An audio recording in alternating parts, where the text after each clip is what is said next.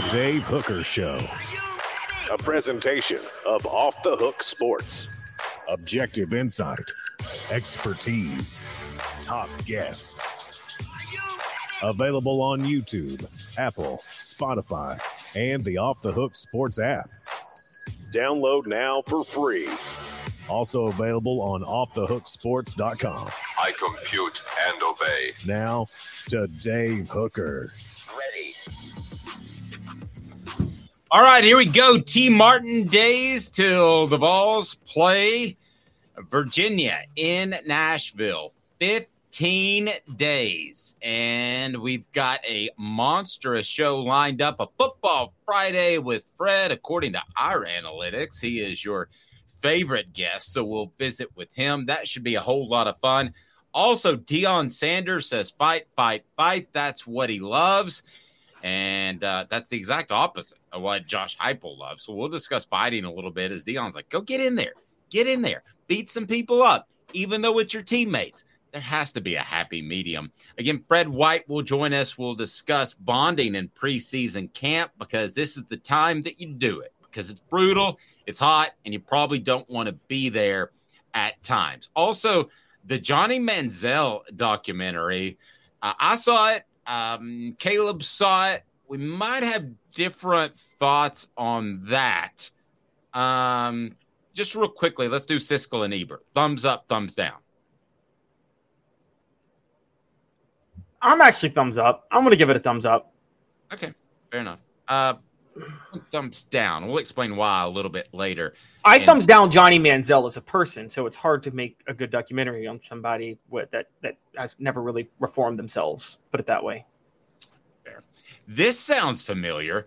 Tennessee projected to win nine games by the F P I, so we'll get into that too. Um, that's a big what the H for me, and it was last year too, when Tennessee was uh, an eight and a half over under out of Vegas to win uh, nine or seven games. I thought was an easy selection at nine. I did think that they would win ten last year, very likely. So I wasn't stunned. I didn't didn't know that they would uh, beat Alabama necessarily, but I thought that they would somehow manage their way uh, to ten wins. But uh, nine and three is where the F P I has them. And of all the projections, where would you rank F P I, Caleb, in accuracy and what they do?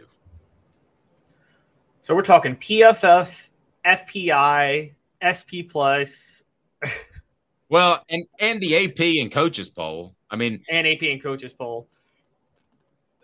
I if we're going based on last year, you go S P plus. I would say if you like S P plus got it relatively right last year more than any other, but on an overall scale, I, yeah, I'd still go S P plus. I'd go S P plus, which should encourage Tennessee fans. No, it should. Uh, S P plus is like Tennessee for quite some time. Four Downs Now is brought to you by our friends at Zen Sports. And we're taking a look at the top true freshmen that are entering Tennessee's program and what kind of impact they can have. Let's go. Four downs. Four questions. Four answers. The Dave Hooker Show. Four. Four, Four. Downs. A presentation of off the hook sports dot com. I got some new insight on one of these cats, by the way, Caleb. Like from oh, someone within the program. Yeah, like like really good stuff. So I can I can add to this. So this column up, and it is by Caleb Calhoun on off the hook sports dot com. The five freshmen most likely to make an impact in twenty twenty-three, and it's brought to you by Zen Sports, the new sports book in Tennessee, revolutionizing the way you earn sports betting rewards. That means no more deposit bonuses that turn into deposit nightmares. On Zen Sports, what you see is what you get with their cash rewards program. You get a lot of cash, like Nico, who we'll talk about.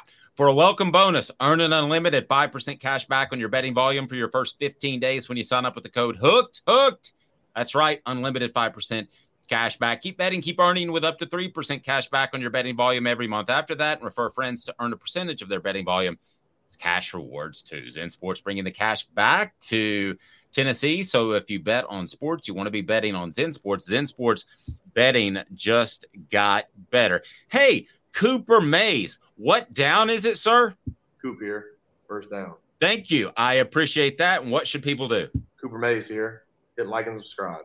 Perfect. First guy up to bat, number five, as rated by Caleb Calhoun, is Nico Iamaleava. Iamaleava. He is the projected backup, and I think that Joe Milton's going to be the guy as long as he's healthy. But you've got him at number five. Why is that, Caleb Calhoun? Well, Joe Milton's already got hurt once since he's been at Tennessee. Actually, he's gotten hurt twice since he's been at Tennessee. True. Combine that with questions about, there's still persisting questions about his ability to hold the starting job for the whole year, and the massive amount of hype behind Nico Iamaleava. I think all of these things makes it likely Iamaleava is going to play at least a few drives that are meaningful this year. Now, I don't know if that's because Joe Milton gets hurt or something like that, but I could see Milton getting... Look, they're going to have to use Milton a little more in the running game than they used Hendon Hooker last year. And that's kind of a little disturbing for Tennessee because Hooker was actually, I think you agree, was probably a, even though Milton's bigger, Hooker was a more fluid runner than Joe Milton. No question. No, no question. And I was watching a couple runs. I guess it was because of this morning that it's Tee Martin Day, fifteen days until the Vols kick it off. But definitely when Tee got up and going, he was fast. And I think Joe Milton's going to be the same way. But there was sort of, uh, you know, he wanted to stay in the pocket. I think Joe Milton wants to stay in the pocket. When I was watching T, I was trying to place him somewhere on the Hooker um, Milton scale. And I thought he was closer to Hooker as a fluid runner, but not as fluid as Hooker. And there was a little bit of that stiff hips because he's used to being a quarterback and not an air quotes athlete um, out on the field. So, yeah, I think that uh, I think Joe Milton will be a good runner, but it's going to be a different runner. And he's got a he's got one thing that he's going to have to reconcile, Caleb, and that is he's going to be able to put his shoulder down and punish people. But we all know you don't want your quarterback repeatedly putting his shoulder down and punishing people. Right, exactly. I mean, you need that shoulder when they're trying to throw. Even if it's the left one and it gets injured, you need both shoulders because you need to be in the game. Right. And so that leads that that that bolsters the point that Milton's likely to get banged up at some point. And we're not talking a Hendon Hooker freak accident, A C L tear. I mean, that's always possible. But I think Milton is more likely to take a hit that sidelines him for a drive or two. And so I think you're going to have some games where Iamaleava is going to come in and have a couple of meaningful drives. And that alone puts him on this list. Because I, funny enough, I talked about this on the column. Tennessee loses a lot of production. They also had a top ten recruiting class, and they weren't where they needed to be talent-wise yet. You would think that would lead to a lot of true freshmen starting, but I had a kind of a hard time finding which true freshman could have an impact this year. Yep. Uh, this guy will. What's up, everybody? This is Jacob Warren. Well, that's Jacob Warren. Jacob, what are you doing, man? Coop, what down? Cooper Mays here. Second down. Now it's your turn, Jacob. You can go ahead and tell people what to do. We'll, we'll work you in there. What's up, everybody? This is Jacob Warren asking you to like, subscribe, and share. Dave needs this. He does. Everybody's on the program on a Friday. Ethan Davis will have an impact. I was told to somebody within the program, though, that all of the talk of him being further along and being a major, major impact player is a little premature. They really like what they've seen out of McAllen Castles. He's physical, probably faster than he gets credit for, really smart, has absorbed the offense. So maybe a week ago when Ethan Davis was talking in front of the media and was mature and has has been better than most people thought, I think a lot of people, especially Recruitniks, got excited about the four-star tight end who reminds some people of Antonio Gates, uh, the, the the former Chargers tight end who was a basketball player and made that transition. That's kind of like Davis. But this is going to be McAllen Castle's year as the second tight end. That still doesn't mean that Ethan Davis won't make some plays, and it doesn't mean that Tennessee can't be very good with Ethan Davis next year. But he'll have an impact this year, no question. Yeah, I think so, too. And I think there's Ethan Davis. Ethan Davis, there's a lot of elements you can use with him in the passing game that doesn't apply to a lot of other tight ends. Now, I would say Jacob Warren is a more complete tight end because you can trust Jacob Warren to line it up and block if you need to, which is a I, I have to bring this up a lot. Guys, newsflash, blocking is still a part of playing tight end. It's as much a part of playing tight end as being a receiver. So it's why I don't have Antonio Gates in like my top five list of tight ends of all time because he was a liability. And well, and he chose not to. He had the size and the ability. I mean, that's the frustrating part about Gates is that, you know, I didn't think that Jason Witten really had the the, the fantastic ability to be a great blocker, but he shielded at least. I thought that Gates a lot of times just thought it was like a, a speed bump. He didn't really want to do it. He just wanted to get over it. Um, let's go to third down. Coop. Cooper Mays here. Second down. Khalifa Keith. Second down. Wait, this is not oh. the Colorado drive. This is not Colorado, Missouri, nineteen ninety. Tennessee center Cooper Mays here. Third down. Keeping me straight, Caleb Calhoun. Khalifa Keith. Speaking of alliteration, Caleb Calhoun, Keith, Khalifa Keith. Uh, first name is John, though. But um, John Jacob Schickelhammerschmidt. All right. I got just a quick funny story. My younger brother's name is John Jacob Calhoun, and his name is my name, too. All right. That's sorry. Hi, Khalifa um, Keith. Okay, so Khalifa Keith, there's no true goal line back this year outside of Khalifa, Khalifa Keith. Princeton Fant held that role last year because Lynnette Whitehead got hurt. Fant is gone. Whitehead has transferred. Who else you got other than Khalifa Keith? So I think Khalifa Keith is going to be the when it's when you're when it's third and one on the goal line. When Josh Heupel last year, which give him credit for this, Dave, Josh Heupel was willing to line up under center last year on those goal line plays and pound it in. I mean, that was old school Philip Fulmer on the goal line. And he did that with Princeton Fant a lot. He's going to do that with Khalifa Keith a lot this year. That's why he's going to have an impact. Give me a good number fifteen jersey. Give me a good um, number. Who is number fifteen? Well, it's, oh, Jawan Jennings. Okay, Jawan Jennings. Jawan Jennings. I'm going to call myself self out. Nobody did on the message board, but I know that Tee Martin wore seventeen. I, I'm sorry. I'm trying to write a book about the guy, and it is, uh, it's been a crazy thing. I misspoke earlier. It's not Tee Martin Day. It is Jawan Jennings Day. Travis says that Keith is going to be another Travis Henry. I'm, I'm not completely sure about that, no. And I don't think they need him to be that, Travis. I think that's a little strong. Travis Henry was like, we always forget this because Henry was such like a was such a bowling ball when he took carries. He had speed too. He actually had solid breakaway speed. If you got Travis Henry in the secondary, you could trust him to outrun a lot of defensive backs, and you can't really trust Khalifa Keith to do that. Now, I mean, we forget Travis, Travis Henry was a Travis just didn't have a little. He didn't have the wiggle. That's what he didn't it. have. I mean, yeah. Aside from that, he was. Um, He was everything that Jamal Lewis was, except for the wiggle. But with the wiggle, Jamal Lewis, like you're suddenly grasping air. Whereas if if you don't grasp air and you go after him, you might get trucked. Henry didn't have the wiggle, but Henry was fast. I don't think they're going to ask Khalifa Keith to do those sort of things. And Travis Henry too. Let's let's remember this. In today's football, there's only, what, one elite back, maybe two in the N F L that get the majority of the carries for their team. Short of that, there's like the next level down of very good backs. Travis Henry in the N F L was kind of that next level down of very, very good backs. So if Khalifa Keith is half as good as Travis Henry, then the ball's got an absolute steal, right? Oh, yeah, and Henry was a Pro Bowler in the N F L. We forget that. He um, he made a Pro Bowl with Buffalo.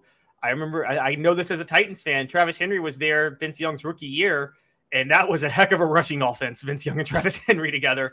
And then there was Vince Young and Chris Johnson two years later, which was even more fun.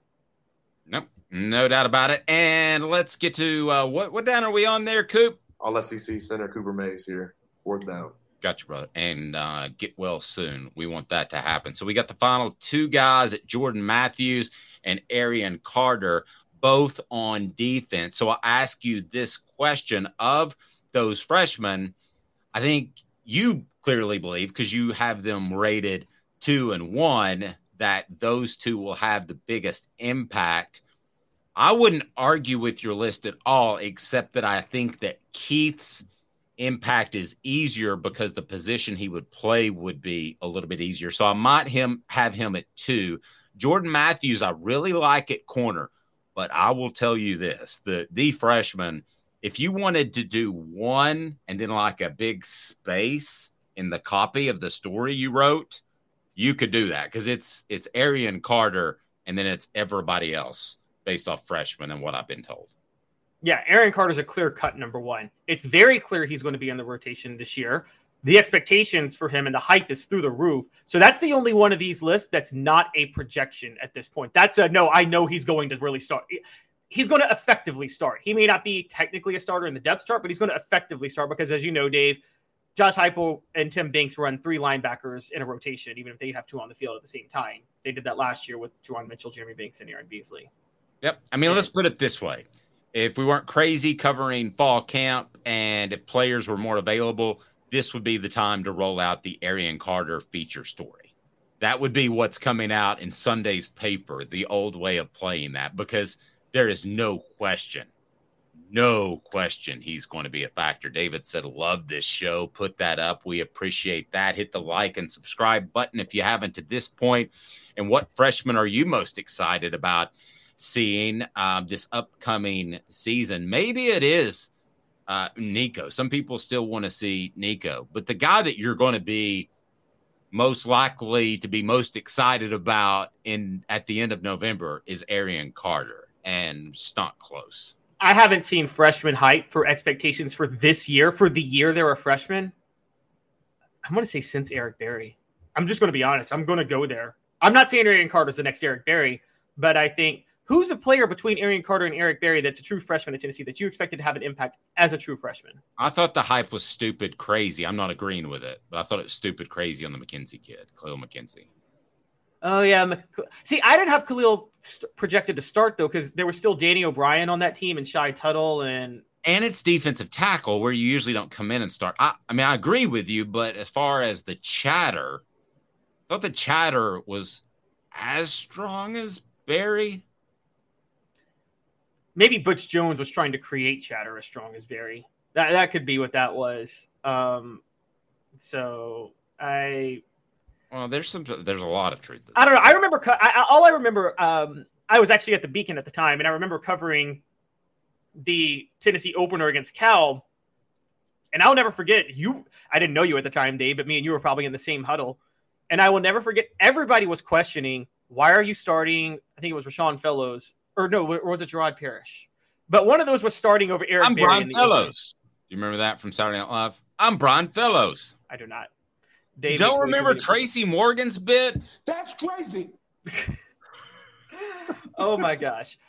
All I'm saying is you were probably in that group, Dave, questioning why are you not starting Eric Berry against Cal? Because it seemed like I wasn't dialed into practices like the other reporters were at the time, but it seemed very clear that Berry was the best player in the in the secondary immediately, the second he stepped onto campus. Did he not start against Cal? No. I think it was Gerard Parrish that they started against Cal. And it was like one of the – it's it's viewed as – it was a typical Fulmer, he's a freshman, not ready. And then like and then at halftime, I think they put Eric Berry in against Cal. It's like, all right, we're done. After, didn't they give up uh, – was it the end of round to Deshaun Jackson that they gave up? Maybe and they, they gave him up a punt return that. For a touchdown. Was it the they, punt? Oh, yeah. When Jeff T- Tedford basically told Deshaun Jackson, I will never forget this. He said, Tennessee's defense over pursues on every play. So just hesitate. Right. um, I had some four down questions too that I was going to run through, but I'm just going to go to one since we've discussed most of them. What's the best season for Nico Iamaleava. Iamaleava. Personally, as a person, as a player, it's probably not to get thrown out there. I mean, the worst would be Joe Milton gets hurt the day before the Florida game, and you're out there in Gainesville, and that's your first start. So that'd be the worst to me. Um, what's the best for him personally? Is it to sit the whole time? Is it? I think it would be probably to play a couple of meaningful drives, but still, you, you know, you talk about meaningful drives. What's a meaningful drive? Is a second quarter drive against Austin Peay a meaningful drive?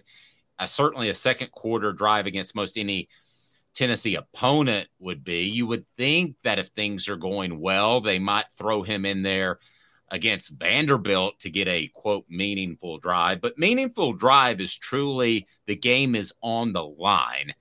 So, I mean, it would be nice if he got that, and I'm sure he would like that. But that would mean that uh, Tennessee's not doing so great. It would be best for him personally. What would be best for him personally?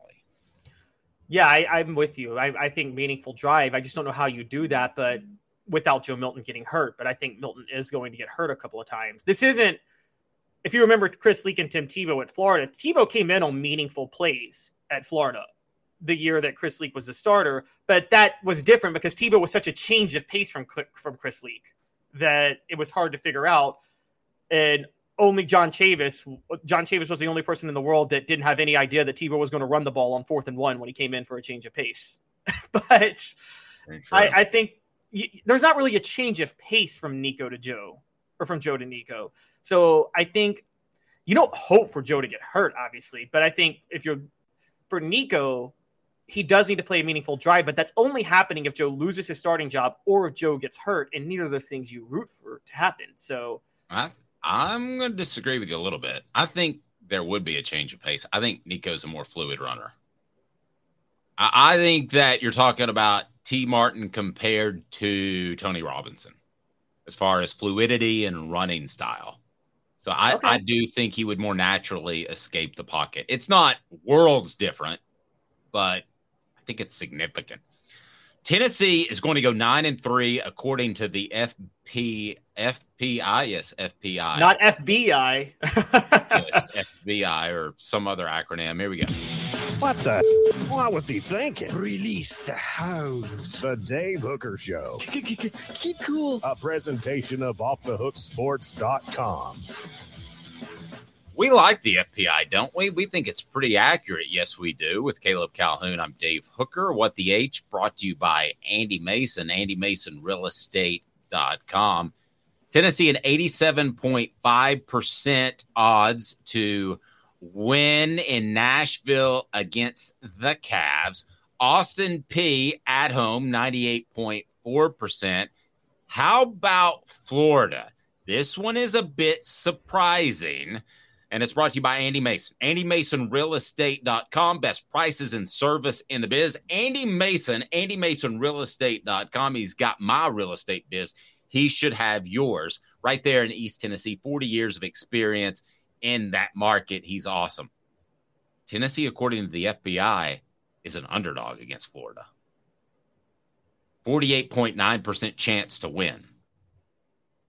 That's technically an underdog. Yes.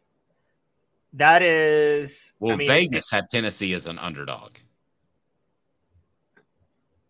One and know, a half I, points. I, I try to think about this in the past, and I'm looking back through history. I don't know if Tennessee, as long as I've been covering, and as long as you've been covering, I can't remember a time that Tennessee was ever favored against Florida in the swamp. Maybe twenty seventeen. That would be the only time I can think of that they were fav- that they may have been favored in, against Florida in the swamp. And I'm looking at it now. Somebody else, if you look it up before me, let me know. But I don't know who was favored in the swamp in twenty seventeen. That's kind of the the, the big question. But outside of that, yeah. By the way, S C Scout guy, so we'll get a viewpoint from outside of uh, Tennessee. He, he likes the Gamecocks, and who can blame him? The, rising, we would think, under Shane Beamer, says, honestly, everyone I talk to that is not a ball fan thinks nine and three is about right. I don't hate nine and three. I just, if I had to bet ten or eight, I would take ten. Um, so, but here we go. I mean, it gets started right now that they are underdogs, according to the F P I. Um, forty-eight point nine percent chance of beating Florida. U T S A, eighty-six point nine percent chance, I thought was a little bit high. South Carolina, seventy-seven point nine percent chance. S C Scout guy, sorry about that, but I'm not surprised. A and M a little bit closer, sixty-six percent chance of beating the Aggies at home. This one is one of the more stunning ones. Alabama, just a fifteen point two percent chance of beating the Tide in Tuscaloosa after winning a year ago. What? I mean, that seems that seems very low to me. I mean, I was going to think maybe twenty-five percent, thirty percent, but fifteen percent chance? particularly when Alabama should be worse this year. Based on F B I num F B I, listen to me, F P I uh, data points and the way they do this, Alabama should be considered a little bit, actually significantly worse this year than they were last year. And so that kind of throws me off. And don't don't forget this. Two years ago, Tennessee was within one score of Alabama in the fourth quarter. And that was when Tennessee was still rebuilding under Josh Heupel. So, yeah, this one's kind of a little shocking. And I'll also say this. One of Nick Saban's biggest weaknesses, Dave, if you looked at throughout his history as a defensive coach, is what he does his first time facing a quarterback that he's never faced before. That and, and this is going to be his first time facing Joe Milton or Nico Iamaleava. Here's the other thing. As he goes, as he kind of goes a little bit more ball control, Saban does. I always thought the one knock on him was that he would take the air out of the ball, sit on the ball a little bit in the second half. And it almost crept up and cost him, especially against Lane Kiffin in two thousand nine. Then he went to the up tempo with Lane Kiffin, and that wasn't the case. It was Alabama up by twenty-eight or thirty. In the second half, so they didn't do that as much. But I thought there were times they had a ten, fourteen, seventeen point lead and they kind of sat on it. Does he go back to that thinking? If he does, I think that's good for Tennessee in any up-tempo offense. But fifteen percent, that's crazy. Kentucky, fifty-three percent chance of winning. That's in the Commonwealth. Too high, too low to you, Caleb? I think it's just right. I think it's exactly where it should be. I think it's close to a coin flip. And this is where, yeah, no, I, I think I think Kentucky is so much more dangerous than we realize because it's on the road, because Kentucky's coming off a bye, because Kentucky has a better quarterback than last year. I don't care what anybody says about Will Levis. I don't care what Mel Kiper says. Devin Leary's better than Will Levis. And because they have a better offensive coordinator this year. UConn, ninety-six percent chance of winning. Tracy Morgan, what does that say about the Huskies? You suck. Yep, pretty much. Yeah, pretty much. Wasn't that um, the guy? Wait, Tracy Morgan didn't say that. No, that was Happy Gilmore. I no, yeah. You By the way, greatest. Yeah, jackass. Shooter McGavin is the greatest movie choke job of all time in sports. Blew a four-stroke lead on the with on the final six holes when Happy That's Gilmore true. had a broken shoulder. That's true. That's true. He really dropped the ball, and most people would withdraw, but his grandmother's house was on the line, so he had to keep playing. Um, you know, it's funny. Back in the day, Randy Edsel used to listen to my show on uh, Facebook when we would broadcast on a local radio station and Facebook.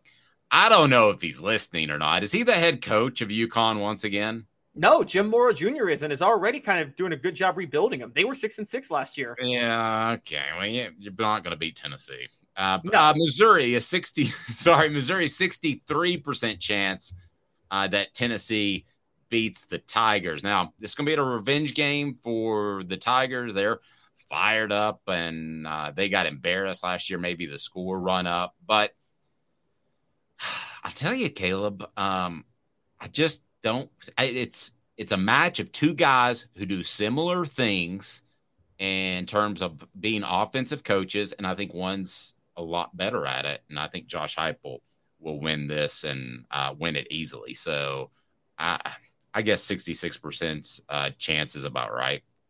Tennessee has crossed the sixty point threshold two years in a row against Missouri. They did it in two thousand twenty-one, which to me was Josh Heupel's coming out party to reveal. That was the first game that kind of revealed. Tennessee may have something special with Heupel when they beat Missouri sixty-three to twenty-eight. And then last year, sixty-six to twenty-four. Missouri, I think, will be better this year. The game's at Missouri. And don't forget, they were in the game with Tennessee. It was twenty-eight to twenty-four at one point last, last year before Tennessee went off. But I, I don't think that's happening again. Georgia and Neyland, the Vols have a twenty-five percent chance of winning. I don't understand how you can have less of a chance to beat. I don't understand how Alabama can be fifteen percent, twenty-five percent, but that's how that's what the numbers say. Vanderbilt at home, an eighty-eight percent chance of Tennessee winning, so you would think they would do that. They've got the final record at nine and three. We are going to hopefully be joined by Fred White next, so stay tuned. Hit that like and subscribe button, and the big thing is turn the notifications on. Got a couple of ball reports with Jacob Warren that we're going to drop this afternoon. He is Caleb Calhoun. I'm Dave Hooker. We're off and running, and it feels like football season. We want you to be a part. Tell a friend. Notifications on, guys. Two minutes off the hook sports.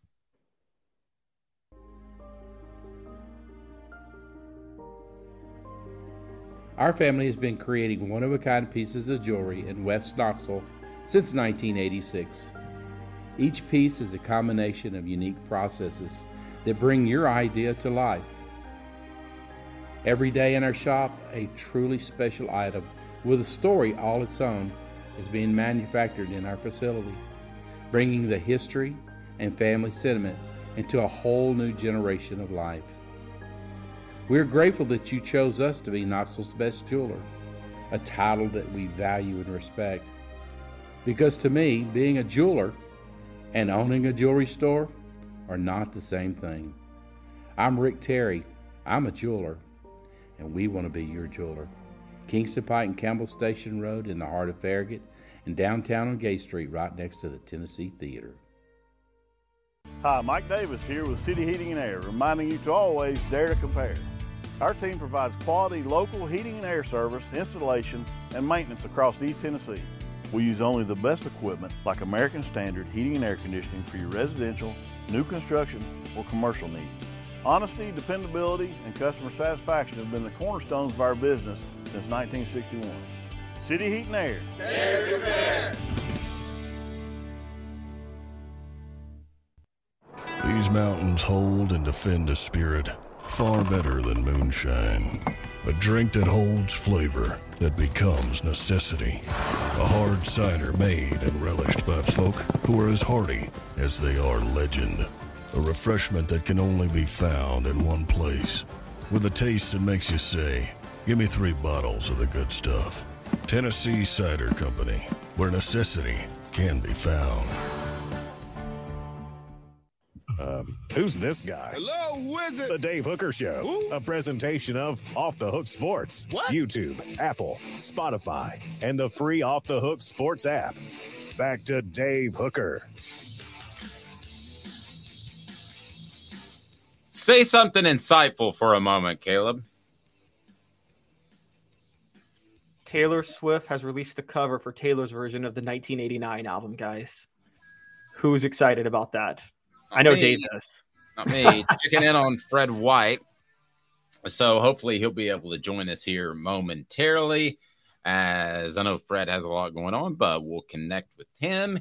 And guess who we're going to talk to next week? I will go ahead and provide a hint. He played defensive end. He had a great career in the N F L. His team is often spelled by its fans. Team name. His professional team, you mean? Professional, yeah. They don't go V O L S, Vols, Vols, Vols. But which, that's not the worst chant in the Pretty world. Pretty sure I know who you're talking about. Um, who is that? It is Shaun Ellis. Yes, it rhymes with Ron Dellis. Uh, but there'll be a couple of Jacob Warrens up there, too. And Fred and I had a chance on the Celebrate ninety-eight series brought to you by Tennessee Cider Company, T N Cider Company dot com. Use the promo code HAT, and you will get a some free swag with any purchase. So you can purchase their cider just about any place in the United States of America. We did kind of a Hall of Fame, and who's the toughest, who was the hardest worker, the most competitive, but you couldn't pick Al Wilson. So you could not pick Al Wilson, and Fred couldn't pick himself to take him out of that equation. So that's what we did. It was uh, it was pretty cool, and we enjoyed it. That is up on the YouTube page now. So subscribe, like, and turn those notifications on. And Rocky Top Tom says, I'd rather listen to Chinese opera than Taylor Swift. I'm going to back Caleb Calhoun. A very good friend of mine, actually, uh, Stacey Oliver, who just wrote her first couple of pieces for the website. She talked me into listening to the Karma song, and I'm going to give kudos. That's pretty strong. I'm not saying that it's elite singer like a Whitney Houston or even a even a Christina Aguilera had a big voice, or an Aretha Franklin. It's not that, but it's better than a Madonna or another female singer from back in the day. So I've been, I'm coming around. How about that? Are you stunned right now, Caleb? Whenever anybody gives her a chance, they fall in love.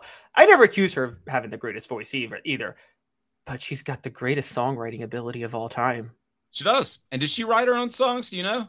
Oh, yeah. She writes them all because she's a genius. I don't think that you know that. I think you just said that. Well, she has a writing credit on every one of her songs. So. Oh, she does? Yeah. Is it her and somebody else, though? Over the past few years, it's been her and somebody else. But her original first six albums was exclusively her. Hmm. I didn't know for the longest time that uh, Elton John's uh, partner wrote most of his songs. And uh, by the way, I don't care if you think Elton John's cool or not. You go to one of his concerts in his prime, your mouth's going to drop wide open. We, uh, he was, he was actually playing at Thompson Bowling Arena. My wife had only been, me and my wife had only been dating for like three months. And we drop by and the guy goes, fifty dollars a ticket. And I said, I've got fourteen dollars. He goes, I'm not taking that. I need at least fifty for the both. And I said, I've got fourteen dollars. I really, I'm a student. I've got, so he let us go in.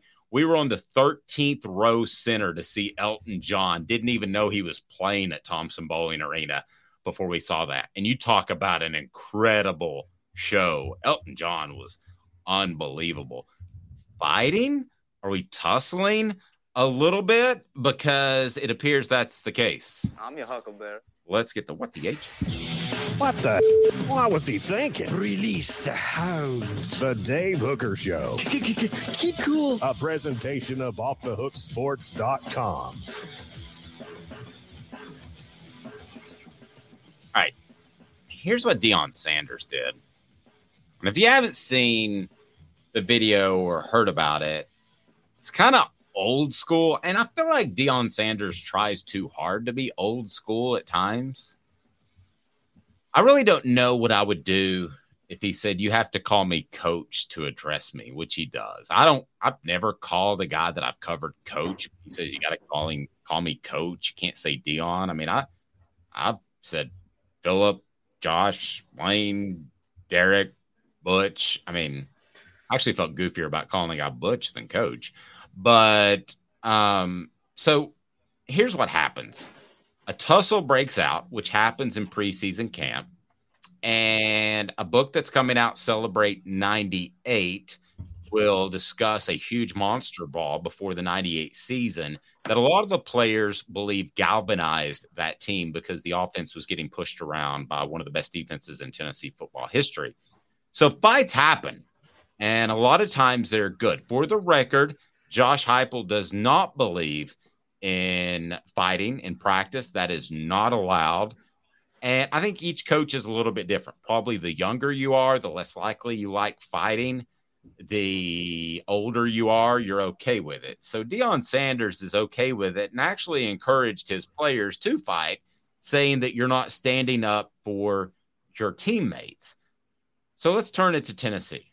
Should the Vols be fighting, or should they walk away from a fight? Or is there a happy medium? I've been around practice and a lot of fights, um, well over a dozen. And I've covered probably a thousand practices. So it's not unusual. It's always just been part of it. I think if Caleb and I, if, if we had to go outside in the backyard and run into each other eighty times a day, for about twenty days during the month of August when it's hot, we would probably fight.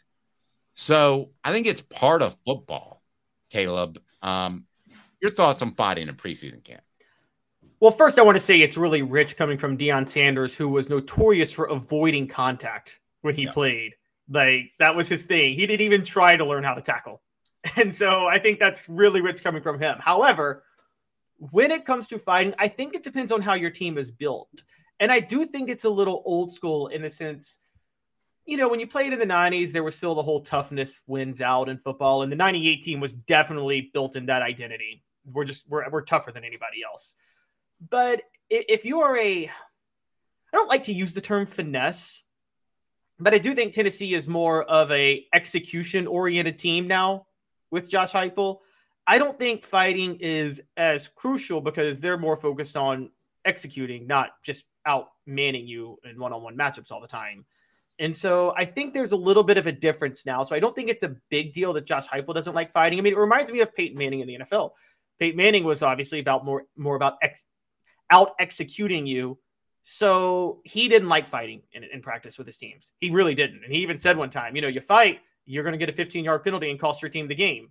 And so it's not like, it's not like the nineties, eighties, tough defensive minded teams that, you know, the Jimmy Johnson Hurricanes or the nineties Vols or anything like that, that you wanted to fight because you wanted to reestablish your dominance. Take it to basketball. The bad boy Pistons wanted to fight. They wanted to establish their dominance by fighting. The Bulls didn't want to do that because they had the star power, so they didn't really care. But you can't back down either, which I think that that's what Deion Sanders was talking about. Travis asked, who would win a fight, Dave or Caleb? Uh, let's bring Fred White in, and we'll get uh, Fred's thoughts. Uh, Fred, who would win a fight between me and uh, C C Caleb Calhoun? Fred, who do you think would win a fight? Well, I don't want y'all to fight. First of all, I don't condone violence. But, well, Caleb, you better run. If David grabs you, might be over with. So, this depends on, well, depends on how big the ring is.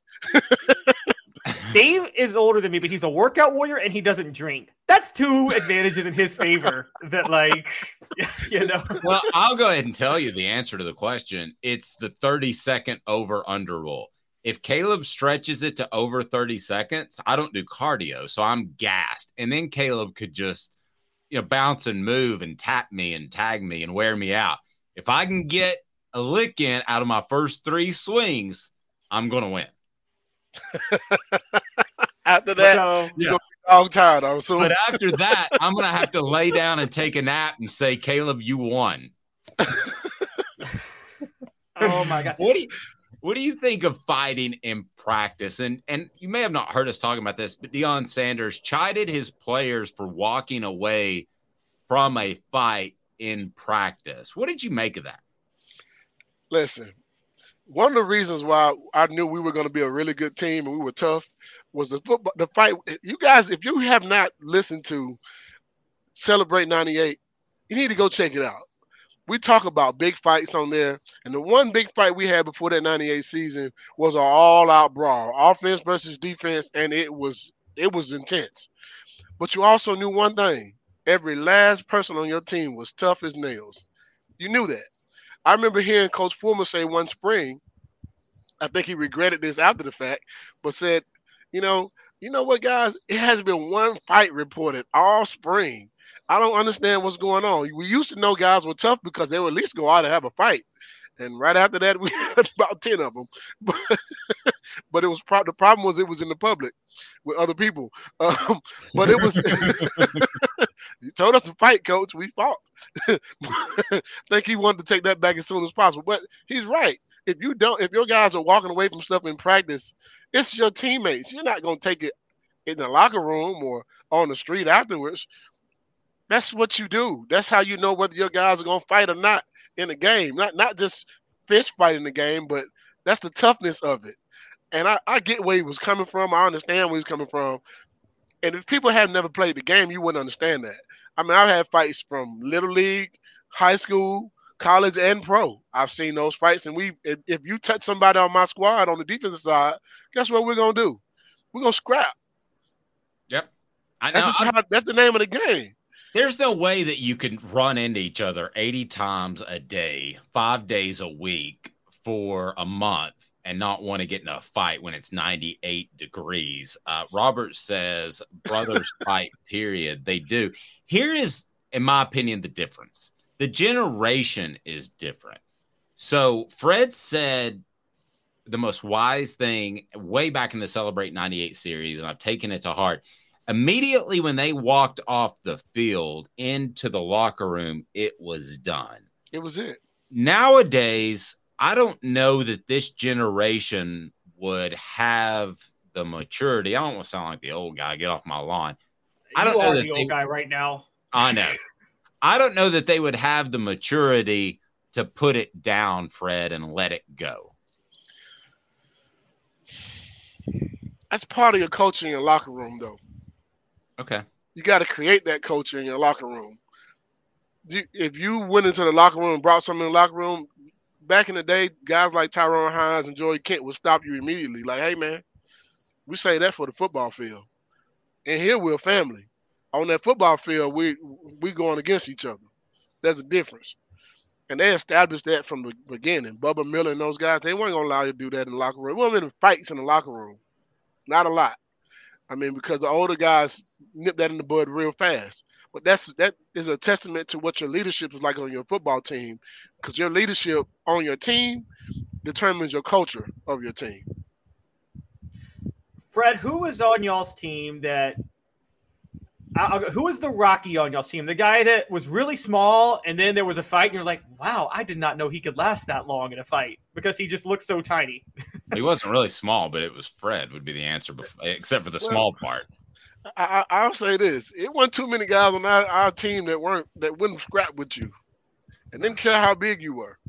I mean, I've seen linemen go up against linebackers. Most linemen are bigger than linebackers. I've seen D Bs go up against receivers or, or D Bs go up against tight ends or, you know, everything. I mean, it's – we didn't have – let me say it like this. I don't know about today's game.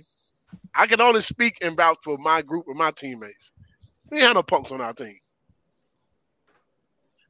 Whoever you went up against was going to give you a battle. You didn't want to do that. I watched Tyrone Graham, was a, who was a, probably one of the smallest D Bs receiver on the squad, one of the fastest to ever come to Tennessee, fight with Shaun Ellis on a daily basis.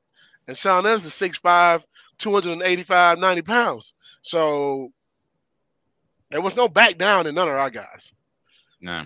Tell me about, and Jimmy said uh, that we sound stupid, don't need players hurt and fighting. No, it's not that. It's not really that simple, because in ninety-eight, Fred and Tennessee's defense is absolutely pushing around the ball's offense. They can't get anything done in spring, and then they're halfway through preseason camp, and they are just getting punked. And uh, essentially, Philip Fulmer challenged the offense via Spencer Riley mostly, and he's the one that started it by Uh, a, a waylay he laid on Al, and you don't hit Al and not expect to get hit back.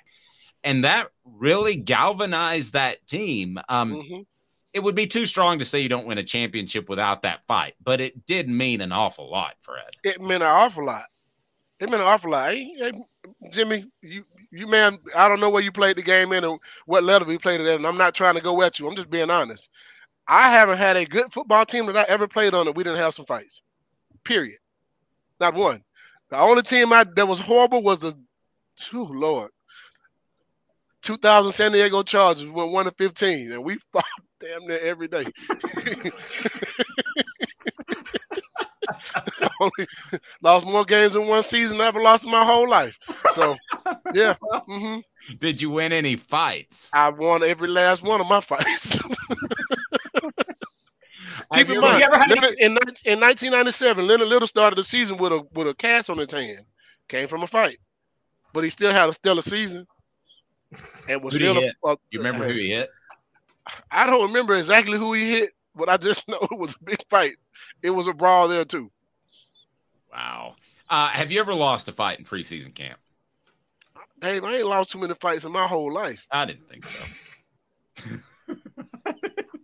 Fred, I was talking about- And listen, I'm not trying to act like I'm Mike Tyson or nothing, but the difference between me and the next person is I'm willing to do a lot more than some people are willing to do to win, when it's, especially when it comes to a fight. And I, ever heard of, I have never heard of a fair fight, not ever in my life. Yeah. My grandfather taught me that one. Yeah, there's no there's no such thing as a fair fight. I mean, because if you're putting your hands on me, that means you have intentions on hurting me, so I have intentions on hurting you at that point. What, what was it? Uh, Pirates of the Caribbean. Uh, I don't know if y'all saw the movie where Jack Sparrow and, and uh, Orlando Bloom's character, Orlando Bloom's like, in a fair fight, I'd kill you. And Jack Sparrow was like, well, that's not much incentive for me to fight fair then, is it? I mean, the word fight. I mean, unless you're in a boxing match and you got gloves on, there's rules, right? But if this is just a fight, sometimes there's not a rule to fighting. But the rule is different. It's a rule when you're fighting your teammates. You don't go below the belt. You don't try to hurt someone. It is really just getting – it's a mano y mano macho type of thing, really. and it's finding out if your teammates are tough or not. If you, when you first got to Tennessee, somebody was going to try you. And the guy who tried me when I first got here as a freshman was Chester Ford. And mm. Chester Ford is one of the strongest guys that ever played at U T. I mean, he's a fullback who will knock your head off. I never forget him trying to scrap with me. But I knew one thing. I'm not scared of anybody. I'm going to make sure you understand I'm not scared of anybody. I may lose this battle, but I'm going to win the war. Because you got you got to see me the next day, and the next day, and the next day, and the next day. I'm going to win one of them battles. All I need is one win. So you were – okay, Fred's role, let me give a little bit of insight, was oftentimes mentoring the freshmen. So how when when when freshmen would be tested, be it, you know, Chester Ford fighting you or some other freshman, what was your role in terms of, I don't mind you testing this freshman, but don't take it too far? Too far. Where, Where was the line crossed? Where was where was that line? We, we, that was the one thing we never crossed that line. And usually the, the guy who tried you end up being your big brother. To this day, me and Chester Ford are like, that's my dude. I, I love that guy to death, and he loves me to death. And he'll he'll bring it up sometimes. Man, I, I had to try it to see if you had it in the heart. You know what I mean? Like, yeah. And he realized I had heart, so he took me on his wing at that point and was my been my big brother ever since. But that's That's how it works. I mean, you got to test the guy, see if you got in, what kind of heart you got. You don't have any heart. I don't want you on my team anyway. I mean, you can still be on the team. I don't. I'm not a coach. I can't tell you to leave. But if you back down, guys are gonna know that you don't. You might back down in the game. You ain't gonna fight. All the guys who you knew had some toughness about them, you knew they're gonna be tough in the football game. It's tough to get us all together sometimes because we're spread out uh, across the nation and Off the Hook Sports, but we are going to be in Dallas for S E C Media Day, so maybe Fred could come along, and as like a team-building thing, he could just beat the hell out of Caleb. I, I got other ways of testing Caleb. I don't want to fight him. Well, I'm the guy. I will say, y'all can younger generation shame me because I'm the guy, if I were on the practice field, I'm not fighting. But if you're fighting, it's going on the internet. And it's going on the internet because of me. I'm the guy who's, I will make sure to appropriately film it from the right angle, and World Star is going to get it. Amen. So- I, I don't fight no more unless I have to. If I'm fighting, that means my life depends upon it. That is well, the only would, reason I'll be fighting. I wouldn't be able to. I wouldn't be able to move for five days. You remember how you used to get in a, you remember how you used to get in a fight, Fred, and the next day you're a condesore, and especially. No. Well, I, I, well, I did. And I, when you're, when I was eighteen, nineteen, I'd get in a fight. And the next day I was kind of sore. And now I wouldn't be able to walk. Well, Dave, I'm going to tell you the difference between me going to the gym and you going to the gym is two different things. I got two nephews who I need, I need to make sure they understand that Uncle Fred is still the dude. So if you ever try me, I'm going to make sure I can whoop you. That's why I go to the gym. I go to the gym just in case somebody tries me and I have to defend myself. I go do kickboxing because of that. I go do Muay Thai because of that. I need to make sure that if I ain't stronger than you, I got other things, other ways of beating you just in case I have to have a situation where I have to have hand-to-hand combat. Plain and simple. Just for the record, Fred White goes to do chest day, lays down. What are you using? What? How much weight are you using for reps on chest? Uh, it depends. We do a we do a different type of workout. We start out at one eighty-five, one eighty-five for twenty, two fifteen for two uh, twenty-five for fifteen. Then I go two seventy-five for ten, three fifteen for five. Then I go back down to two twenty-five, and I do two sets of as many as you can do. The goal is to get twenty. Good gracious! I could do one eighty-five maybe five times. Fred, were you the, were you the, if I could do an analogy, were you the Steven Jackson on the Vols? And for those who don't get the reference, when Ron Artest went into the stands in the greatest fight of all time, the Pacers-Pistons brawl, Steven Jackson was like, I don't care who started it. My brother's in the stands, and I'm going to go beat up some fans. Was that you? Without, unequivocally, without a doubt. That's my yeah. teammate. That's my brother. He might be wrong, but I'm not going to let him go through that situation and get beat up and that's my teammate, I'm going to make sure I go up there to get him out of there. If I got to fight my way to get him out of there, I'm going to fight my way to get him out of there. If I got to fight to get to him, I'm going to do that too. But I will tell him he's wrong at the end of the day. But I, at the, but at the, in, in the moment, I'm going to make sure I save my teammate, plain and simple. Well, Steven Jackson didn't try to get him out of there. Steven Jackson was like, I want some punches in here too. I mean, I'm going to throw some if, – I, if it requires me throwing some punches, I would have done the same thing. That's my teammate. I'm going to make sure he's good. Now, if it, is it right or wrong? It may be wrong, but I'll guarantee you one thing. That's my guy. That's my teammate. I'm going with him. Same thing Deion is saying. If my teammate is fighting the D Bs and they all jumping my guy, don't you run away from that. You better go over there and help him. Yep. He needs to know you got his back. Plain and simple. Fred, um, by the way, Rocky Top Tom says personal umbrella policies don't cover liability arising from fighting. But if they did, Fred would be the guy to call. How do yeah. we get in good hands, Fred? Well, th- listen, you need another type of policy for that, by the way. you, can, you can be in good hands if you give us a call at seven seven zero, three eight one, zero three six seven. You can also look us up on every social media platform there is, Facebook, Twitter, Instagram, Fred White Allstate. And just as hard as I hit on the football field, we hit the same thing trying to get you a good quote. So nice. We try our best to make everything work for you guys. And I go fight for you just like I'll go fight for my own teammates. Nice. Toughest fight you were ever in? Toughest fight I was ever in? On the field. Ooh. On the field or in practice. On the, not, on the field or in practice. Yeah, not... not.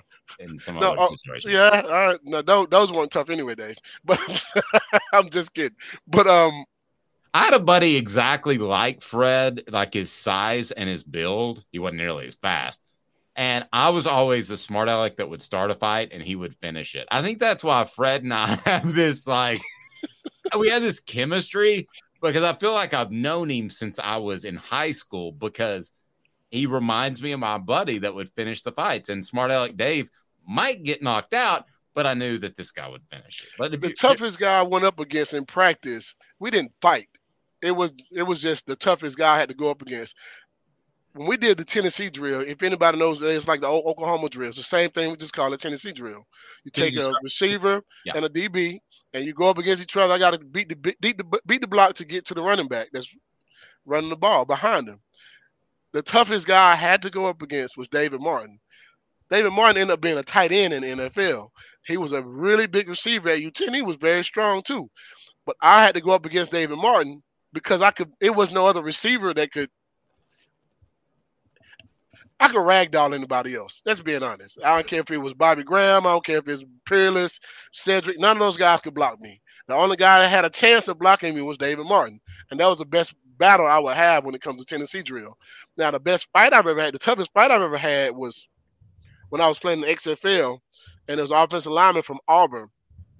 Um, we got into a tussle in practice because he he hit me after the after the whistle, and we fought. I mean, I, it was it was a fist fight, and I just remember a few plays later they ran a play, and I knew he was pulling. Well, I didn't know he was pulling until I actually read the play before the game before the play started, and I knew he was pulling, and I beat him to the punch. And I hit a three hundred twenty pound dude in the, in the chest and knocked him flat. So needless to say, I won the battle. He might have won. I won the war. He won the battle. Yeah, uh, v- very true. Very true. So uh, let's change gears a little bit because I want to get your thoughts um, as as the Johnny Manziel documentary came out. Uh, Caleb and I have watched it. Have you seen it yet? I have. It's amazing. Yeah, it's it's good. The problem I had with it is that it was supposed to be what the truth or whatever, and then like only the last ten minutes dealt with his issues. I thought that they could have gone a little bit deeper in that, but that's just me. But they talked about how Johnny Manziel changed the expectations at A and M. He changed the type of money that came into the program. Mm-hmm. Totally different dudes, but to me, that sounded a lot like what Peyton Manning did to Tennessee. Fair comparison?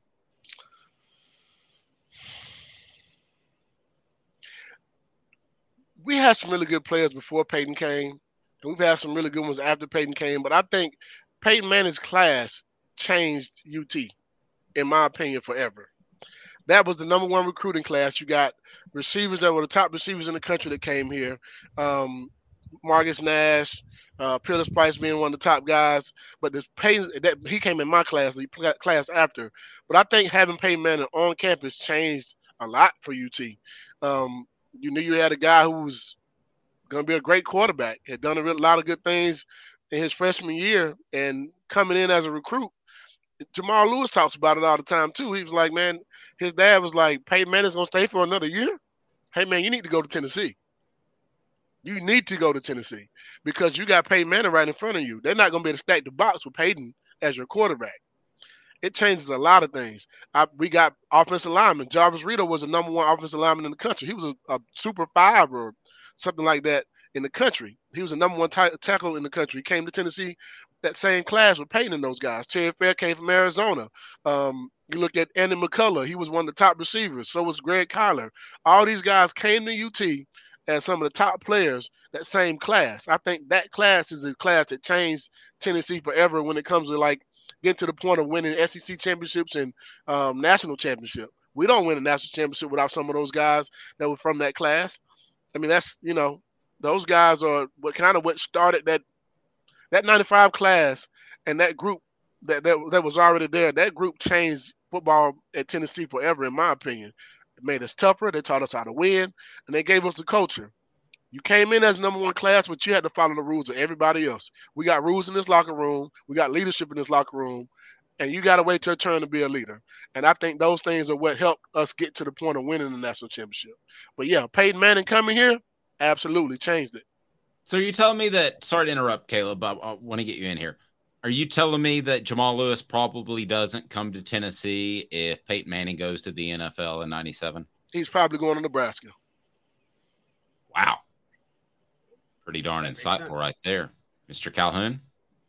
Fred, you know, it's funny you said one thing about you got to follow the same rules no matter what. Do you think that's something that may have derailed Manziel and Tech, Kevin Sumlin at Texas A and M, in the sense that it was very clear to me from the documentary? They said there's one set of rules for Johnny Manziel and then another set of rules for the rest of the team. I think it was part of their downfall. I think it's one of the reasons why Kevin Sumlin is no longer there. He's my cousin too, by the way. But wow, did not know that. Yeah, he's, he's my cousin. Like first cousin? No, he's like my third cousin, but gotcha. He's my cousin. Um, but yeah, he's. I, I think that was part of the downfall as well, because the guys that came behind him couldn't do those things, and even letting him do those things, I think, was part of the reason why he de- he was derailed. You know what I mean? That makes. You let a guy do all those things as a freshman and a sophomore, gets to the N F L and gets more money, man, you can put money in someone's hand. It's going to make them more what they already are. There was no coming back for him. After I saw that documentary, I realized that I was like, man, I remember having a conversation with someone who was a part of the Browns organization, and I had already heard some of the things about Johnny Manziel and his partying. And the first thing I told him was, if you sign this guy, from what I've been, based on what I've heard about him, you need to sign someone from his team. You need to draft another guy from his team to kind of help keep him in line, because he's going to need that. Of course, they didn't listen to me. And no. I'm I, I'm gonna um I'm gonna make reference to a story you told me a long time ago. So if I messed this up, let me know. But it was your senior year before the bowl game. You guys already had a national title in your pocket, and you're not really playing for a championship um, in against uh, Nebraska that year. Mm-hmm. And correct me if I'm wrong, but you guys decided to have a pop in the hotel lobby, maybe, and and Philip Fulmer came up and said, "I really can't do anything about it now. I don't guess." They knew all those guys were already gone. I know, so. I mean, do you recall that story? Because it was there, there's a comparison in that you guys were established, you guys were superstars, and at some point you outgrow, you can outgrow the discipline. No, I think, I think that we had never had an opportunity to celebrate New Year's. You know what I mean? Some guys were like, "Man, we're gonna celebrate New Year's this year." Everybody there were leaving anyway. I mean, I was a senior. some of the other guys were juniors, but they were already they knew they were gone. Deion, you know, um, and man, we sat down and had us a drink. What could they, what could they do? Like it like, wasn't no rule that we couldn't have one, so we did. True. However, from what you heard, even though you were gone and in the N F L, I thought Philip Fulmer let discipline slide a little bit. And that if you were a player player, I had one guy tell me, he said, my roommate got kicked out for having three uh, failed drug tests for marijuana. I probably mm-hmm. had twenty-two, but this guy was a starter and a big time player. I, I don't, I don't know the answer to that one because I was not a guy who was um, failing drug tests. Okay. I, that was something I was going to do. I was not going to fail a drug test and go home and, um, had to face my mom or embarrass my family. So I don't know who who failed or passed. Now the guys that I know that failed ended up not being at U T. But was there, so, but was there, what I'm asking is, did you hear of a mindset and a culture within the program that if you were a true playmaker, you could get away with stuff? I didn't have that in my locker room that I know of. Not your locker room. Not your locker room. If it was, If it was, I wouldn't have known about it because that was again that wasn't my culture and that wasn't the culture of my locker room that I knew of. And I every every test that I took, I passed. And the guys who I know that got kicked off for failing drug tests, some good football players, some really good football players. And I don't want to name any names. They were superstars in their own right, and could have been big time guys. Um, so yeah, I, I know some guys who got kicked off that were great football players for failing drug tests. So I don't know that, you know, everybody's story is different and maybe he changed after us. I don't know. But I know that when I was in school, there was a few guys that got kicked out of kicked out of school. And I don't want to say no names because I'm not trying to bring the negative light to them. However, if you go back and you look at some of the top players that got kicked off the squad, you know exactly who I'm talking about. And those guys could have literally changed history at Tennessee. We could have possibly won more than one national championship. With those guys being a part of the team. By the way, everybody has to report uh, to the facility at two o'clock, our off-the-hook sports uh, test. Uh, we'll, mm-hmm. We've got a P test coming up. So is I know everybody... I'm going to pass. Caleb, are you going to pass it? Fred, can I borrow? Never mind. I know I'm going to pass. I guarantee you. I'm just going to say it is legal where I live. So, you know. Caleb is stoned as a bat right now. Is this Tennessee? I didn't know it was legal in Tennessee. I don't live in Tennessee. Yeah. Caleb's all out there. We got people in three states. Caleb, where are you? Caleb's up in, Caleb's up in Maryland. I'm in the D M V. Oh, it is legal in D M V. It is. Yep. All three, D C, Maryland, and Virginia. It's legal in all three. I, I, I'm looking at this uh, the chat over here on the side, and he says there was a tight end that would have been a Pro Bowler, I, and I definitely agree. Festimore. And he was one of the best athletes I've ever seen in my life, yep. Still to this day. I never forget the first time I ever saw him catch a pass in seven on seven, and I watched the tight end, two hundred forty pounds, split the, split the safeties. And I'm talking about safeties uh, – Ray Austin and Torrey Noel, two guys who are really good football players and playing in the N F L. I watched this guy, six foot four, two hundred forty pounds, catch a post route and split the safety and not run them to the touchdown. I never seen anything like that before. I never seen a guy that big run that fast. He got kicked off the squad. I'm not going to say why. You can go back and read those things for yourself. But he is one of the guys that was one of the best players I've ever seen. So if there was a double standard, he would have been a guy that you would have had a double standard for. Ah, uh, that's a good point. Yeah. He would have been, I'll go ahead and say it. He, he it would have been, help me with this, Caleb. You know history. I think he would have been the best tight end in Tennessee football history. There weren't a lot of great ones. There really weren't as far as productive guys. He would have been a guy that you worked into the game plan, Fred. You made sure to get him the ball. He's the first tight end I ever saw that big run that fast.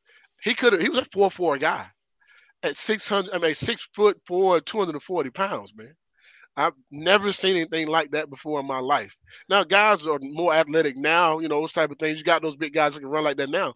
But back then, he was an anomaly. I had never seen anything like that before. he was one of those guys that I called home about and say, hey, man, I just watched this tight end at six foot four, two hundred forty pounds, outrun two safeties. And it was, my uncle was like, that's not possible. I'm like, man, listen, I'm telling you. Then the first football game of that season, we play against U N L V, and we run a tight end reverse. And he scores. I remember that. seventy-some-yard pass. I mean, about seventy-some-yard play. They did call it back for blocking the back or something like that, but he outran their entire defense and secondary sixty-something yards for a touchdown. So I'm not the only person that got a chance to see that. what what happened to what happened to Dustin, Fred? Do you have any idea? I don't know. Uh, I'm not going to speculate on somebody else's issues in their lives or what happened when they – like whatever, but I know that he's a good friend of mine to this day. I'm still proud of him as being my teammate, and he's always gonna be my teammate. But I know I, I know what I saw as far as talent. I ain't never, I still haven't seen anything like him yet. Yeah. There's two guys. There's two guys that I I take that back. I've seen a lot of great athletes, but there's three guys that I look at and say, man, these are some of the best athletes I've ever seen in my life. I don't know what God was doing when He made them, but He it was almost to perfection when it comes to athletic ability. Travis Cozart, Uh, Dustin Moore, and Leonard Little. I they got out of the bed and they were great. I mean, that was insane. I've never seen anything like those guys ever. I feel like I was a great athlete, but I I never seen anything like them before. And I'm still waiting to see something like them. That tells you a lot. Well, Caleb and I fighting in the backyard's not going to be anything that will inspire you. Well, Fred, we're talking star power and we're talking fighting. So I just want to know, you got some inside information probably. Who's the one player that fought Peyton Manning in practice? Nobody. Nobody fought Peyton Manning? Hey, man, you, that offensive line would have killed you, man. Did anybody get close to fighting Peyton? Did Peyton ever? Because no. I know he got in people's faces a lot, didn't he? So hey, man, the offensive line would be the only people he would have probably got into it with. Ain't nobody on the defensive side of the ball going to touch Peyton. Well, he, well we, he does go at his offensive line. We saw him curse out Saturday when he was Jeff Saturday when he was mic'd up in the N F L. I mean, he, he may have gotten into it with his offensive lineman, but ain't nobody rough him up or nothing like that. That was not going to happen whatsoever because the other offensive lineman would have stopped you. I mean, but yeah, man, listen, when they when they protected Peyton in the games, they protected him the same way in practices. There was not going to be anybody to touch Peyton. You can't even get close, man. You, hey, listen. That offensive line would have wore your tail out. And I'm not talking about just any offensive lineman. I'm talking about some of the best offensive linemen that have ever come through Tennessee. Bubba Miller, Jeff Smith, Leslie Rattler, Jason Layman, those guys, they weren't playing. They're some of the toughest guys I have ever seen. Yeah. Come on, Caleb. It's not like they had Jeremy Banks on their team. Oh. Listen, oh. we, we had fights when they were on campus, too. I mean, and we gave them their battle. We gave them a run for their money. But I'm going to tell you something. Was, them boys were bad, man. They were they were bad. They were mean as boy. They were mean. Good. Jason Layman still scares me to this day, and I ain't no scary person. It take a lot to scare me. But that guy didn't even talk. He That's, look. Those are the worst ones. The ones that just don't talk. He did, he just looked at you, and the look he gave, like, hey, man, whew, I hope I don't have to fight this big dude here, man. Fred, you're incredible, my man. Uh, what are you? Are you at a golf event, or what are you doing there in the background? I am um, making my way to Tennessee Cider Company. I'm going up there to check out the facilities, man, and go, you know, support our our, our one of our biggest supporters in with um, Celebrate ninety-eight, man. I had to come up and do that. I will be playing some golf tomorrow. By the way, if you got some good golf courses out there, man, hey, I, I, I'll take I, I'll take an invite anytime you got one.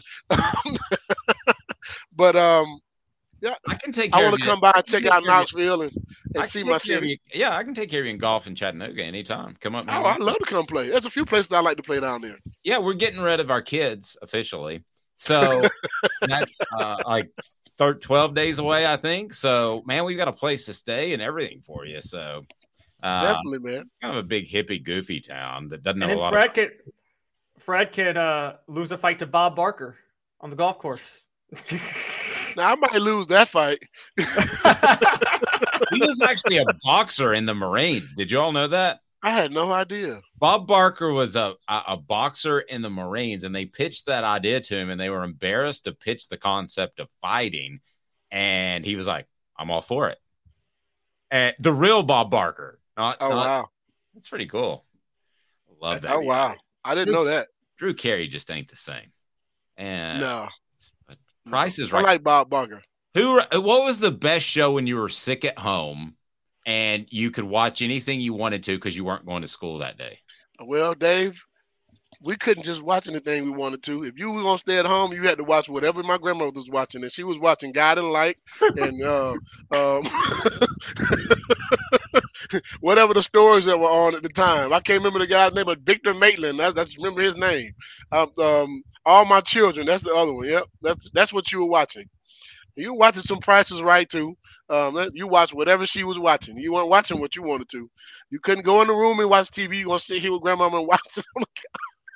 Mine was The Price is Right, and I still remember sitting at home sick one day, and uh, a guy kept going, uh, they go, what's your bid? And I goes, four twenty, Bob. And then the next time it comes around to me, he goes, four twenty, Bob. And he kept betting, he kept bidding four twenty. I'm like, what does that mean? I'm like, my mom goes, just don't worry about it. All right. Well, I have, I'm going to have to stand in front of God one day and say that mine was Maury, and I laughed at the war stories when I would watch Maury. I was just falling over laughing good. at some of those horrible stories. But I, it's I like those are real like, people's lives, and it's like I'm out here just laughing. I always felt like Maury couldn't wait for the next commercial break to get a cigarette. He just looked like he needed a cigarette at all times. Fred, Allstate, uh, Google Fred White Allstate, get taken care of. Tennessee Cider Company, use the promo code HAT, and you will get some free swag with great cider. I noticed they had some new flavors. They can ship it just about anywhere in the United States. So, uh, guys, have a fantastic weekend. The next week we talk, we will have football. It's week zero, and it's not the same. But then the next one, we've got Tennessee football. So, Fred, can't tell you how much we appreciate you coming on. Uh, Caleb Calhoun, have a fantastic weekend. Thanks again, Fred. Man, no problem, guys. It's almost football time in Tennessee, baby. Let's go. It feels like it, doesn't it? Something it happened does. like in the past forty-eight hours where I, I, I guess know, that's the right? picture. That's why I came. That's another reason why I came to Tennessee and get that. I just got to get that feel. It, it smells like football. Let's go, yeah. baby. I remember Bobby Bowden said, um, We, we interviewed him when he got the General Nealon Award, mm. and he he said he had retired, and he goes, he said, well, you know, I don't know what it's going to be like uh, in the fall because I usually have to go to the restroom a lot more. I'm like, what do you have, like some sort of bowel issues when you get close to football season? And he goes, no, I'm just I really got to pee a lot more. Bobby Bowden, when it got close to football season, had to pee a lot more. We leave you with that. This has been a presentation of Off the Hook Sports.